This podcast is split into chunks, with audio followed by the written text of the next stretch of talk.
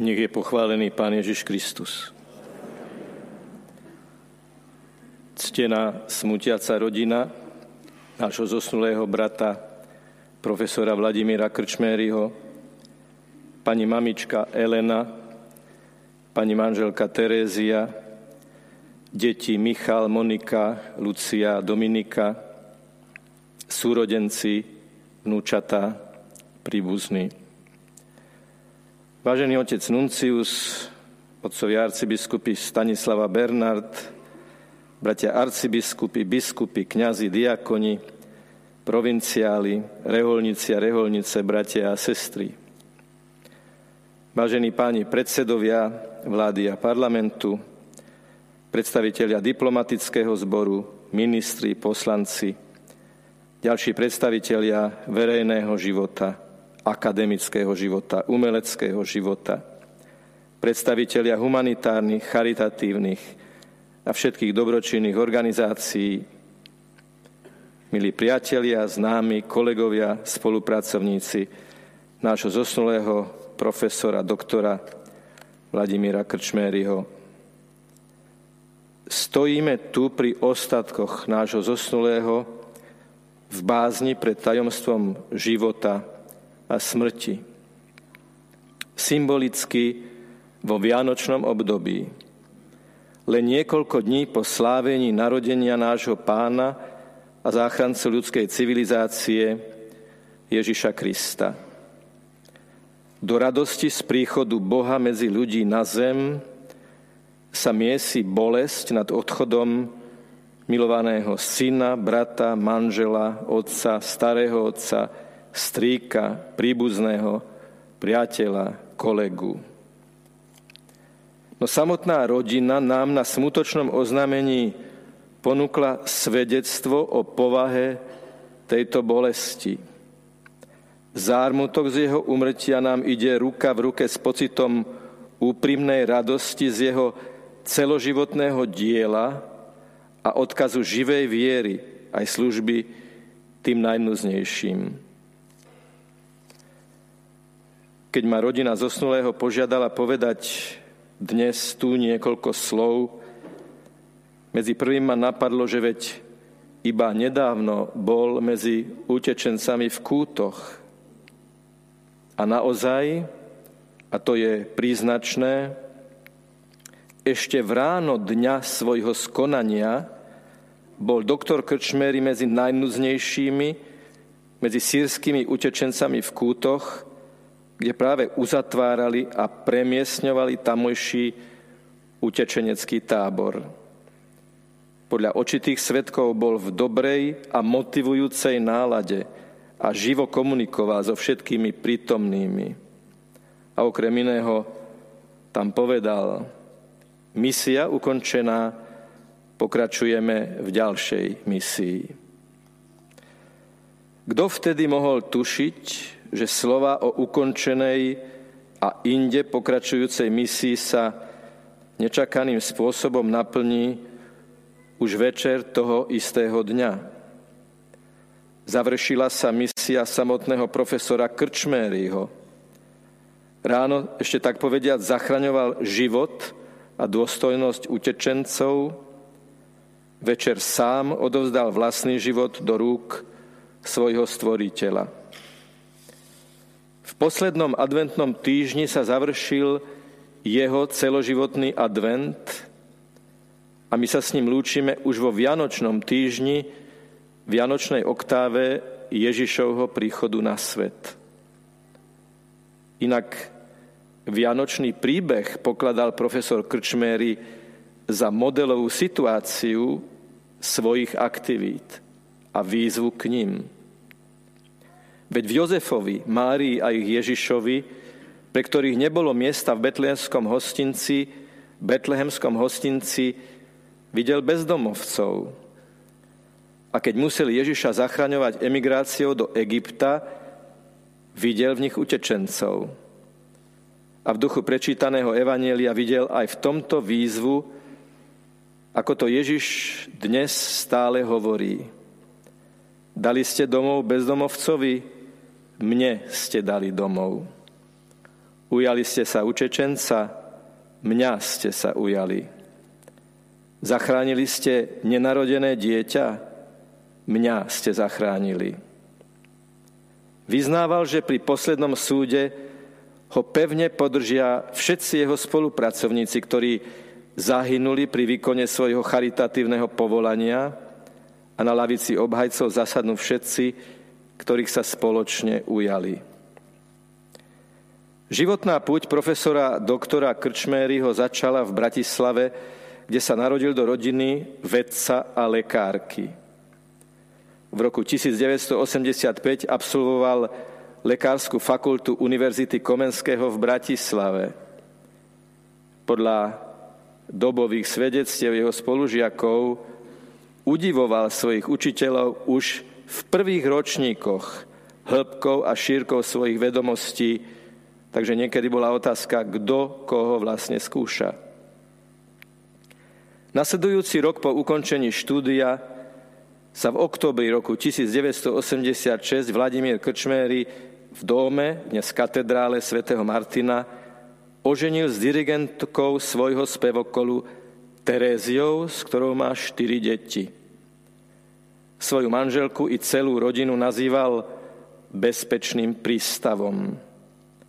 A je zrejmé, že jeho široká charitatívna, zakladateľská, organizačná i mediálna aktivita bola možná len za podmienky tichého zázemia milujúcej manželky aj celého rodinného kruhu.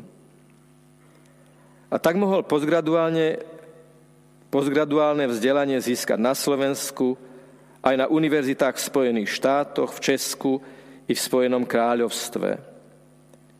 Čestné doktoráty mu udelili Jezuitská univerzita v Skrentone, Česká univerzita v Českých Budejoviciach, v odbore verejné zdravotníctvo, tiež vo Várne, Váršave, Cambridge.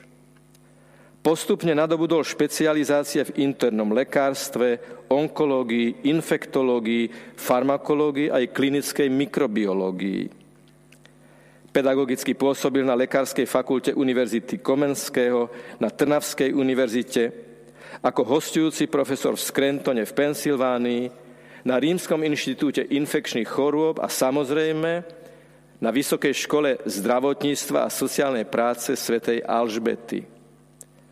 Profesionálne začal pôsobiť v roku 1985 na klinike infekčných chorôb vo fakultnej nemocnici v Bratislave, odkiaľ odišiel pracovať neskôr na onkologický ústav svätej Alžbety v Bratislave, kde bol primárom oddelenia klinickej farmakológie.